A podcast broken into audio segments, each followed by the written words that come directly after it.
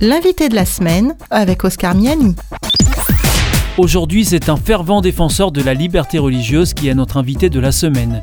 Il a parcouru le monde entier des années durant pour la mettre en valeur même là où elle n'existe pas. Nous avons le grand plaisir d'avoir par téléphone John Graz, qui a été le secrétaire général de l'Association internationale de la liberté religieuse et qui est aujourd'hui directeur du Centre international de la liberté religieuse et des affaires publiques. John Graz explique aujourd'hui au téléphone comment il en est arrivé à s'engager pour cette cause et à en occuper l'un des plus hauts postes mondiaux dans le domaine. C'est venu tout seul déjà parce que moi, dans ma famille, on a lutter pour la liberté. Hein. Pendant la guerre, euh, mes parents étaient engagés soit dans, le, dans la résistance, soit alors ils étaient sous les drapeaux avec les, les, les armées alliées. Donc j'avais cette tradition-là. Et puis mon grand-père est mort en camp de concentration pour avoir justement aidé les gens pendant, pendant la guerre, des, des juifs et puis surtout des, des résistants, des gens qui étaient poursuivis.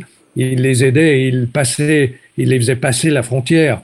Et puis j'avais un de mes oncles aussi qui était euh, dans, dans l'armée et qui a été tué donc euh, pendant les dernières les derniers mois de la guerre.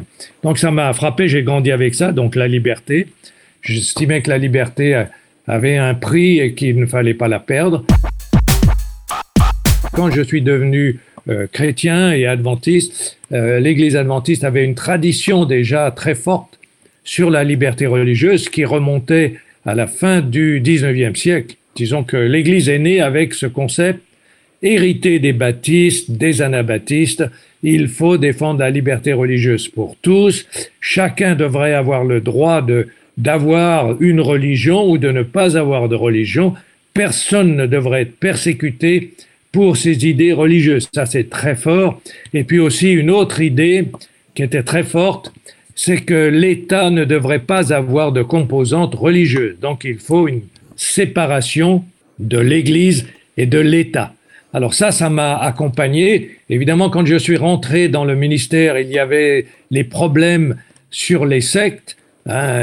les sectes étaient accusés de tous les maux. On ne savait pas qu'est-ce qu'était une secte, mais enfin, tous les groupes minoritaires étaient confondus ou associés à des sectes.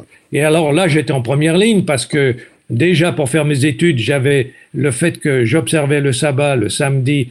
Donc là, je devais aller demander aux autorités, à l'armée, mais aussi après à l'université, des exceptions pour pouvoir, euh, pour éviter de travailler le jour du, sabbat, le jour du, Seigneur, disons.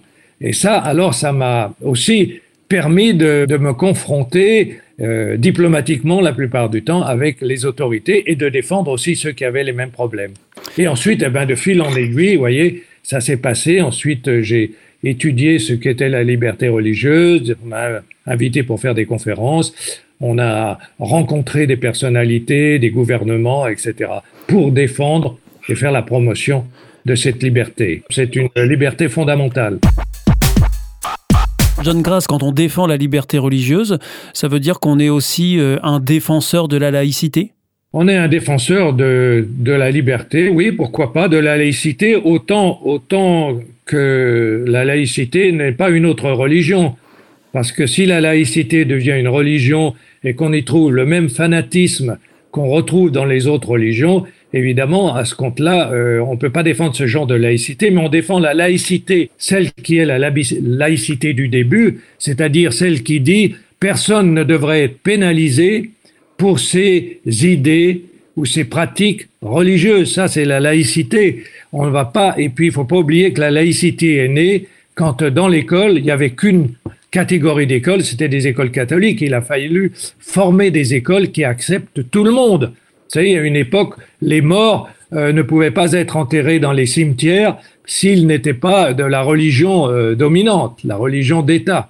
Donc il fallait changer tout cela et il fallait que les citoyens quelle que soit leur religion, puissent se sentir avant tout citoyens. Alors pour cette laïcité-là, oui, mais une, laïcité qui est bornée, qui impose, qui n'a pas le sens du dialogue, alors là, c'est pas du tout, à mon avis, en tous les cas, la laïcité que, que je défendrais. C'était l'invité de la semaine avec John Graz, fervent défenseur de la liberté religieuse et auteur d'un ouvrage tout récent, Fortifie-toi et prends courage aux éditions Palanquet.